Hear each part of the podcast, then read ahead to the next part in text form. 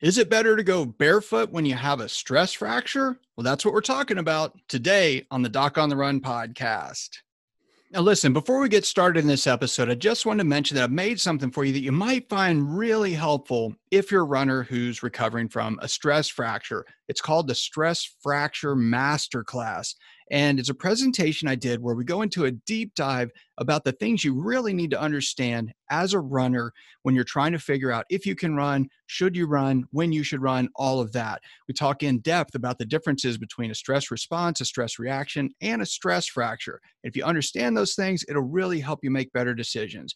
You can get it for free at docontherun.com slash stress fracture masterclass, all one word. Now we'll cue up the theme song and get right into the episode. So, the big question is this How are runners like us, who don't like hearing doctors say, just stop running, who know that we simply have to stay active, how do we heal in a way that lets us stay strong, maintain our running fitness, and keep preparing for the next race, and still heal without making the injury worse? Well, that is the question, and this podcast will give you the answers. My name is Dr. Christopher Segler, and welcome to the Doc on the Run podcast. All right, now this question comes from an athlete who I actually saw in person, and she had a stress fracture.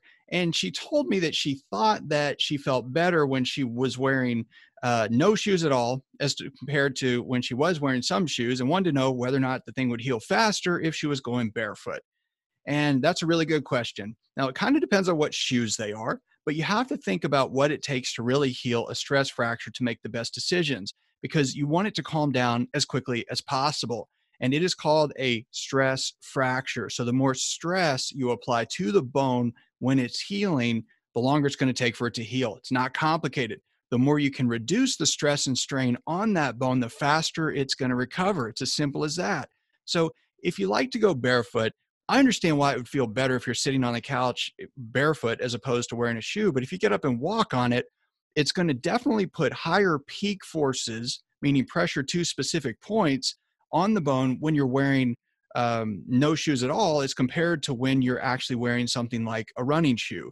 The type of running shoe also matters. The softer it is, the more stability it has under the forefoot, the more rocker under the forefoot, the more curved it is under the forefoot. All of those things actually decrease the stress and strain throughout the ball of the foot. So if you have a metatarsal stress fracture, those kind of shoes will actually help. Now, if you're wearing shoes like four inch heels, those are definitely going to make it feel worse because they're putting more stress and strain on the ball of the foot. If you wear high heeled shoes, cowboy boots, anything that actually has an elevated heel and a thin, rigid, uh, hard forefoot sole underneath the ball of the foot, if, where, if that's where your injury is, well, it will definitely make it worse. So, in general, I tell people that they should be wearing shoes that actually feel better when they're walking around, even in the house, when they have a stress fracture. You've just got to understand what it is that you can do to remove some of the stress and strain to the metatarsal if you really want it to heal quickly so you can get back to running. But again, if you want to check out the Stress Fracture Masterclass, it'll explain a lot of stuff that is going to be really helpful if you want to get back to running. But you've got to protect that metatarsal as much as possible when you have a metatarsal stress fracture and you've got to reduce the stress and strain if you want to get back to running faster. That's the bottom line. So go check it out. It's at docontherun.com slash stress fracture masterclass, all one word. I'll see you in the training. Now, listen, if you really want to understand how bad your stress fracture really is, you have to understand the different forms of stress fractures. And this is something I teach to you in the Stress Fracture Masterclass. Now, it's free. You can go sign up. It's at docontherun.com slash stress fracture masterclass, all one word.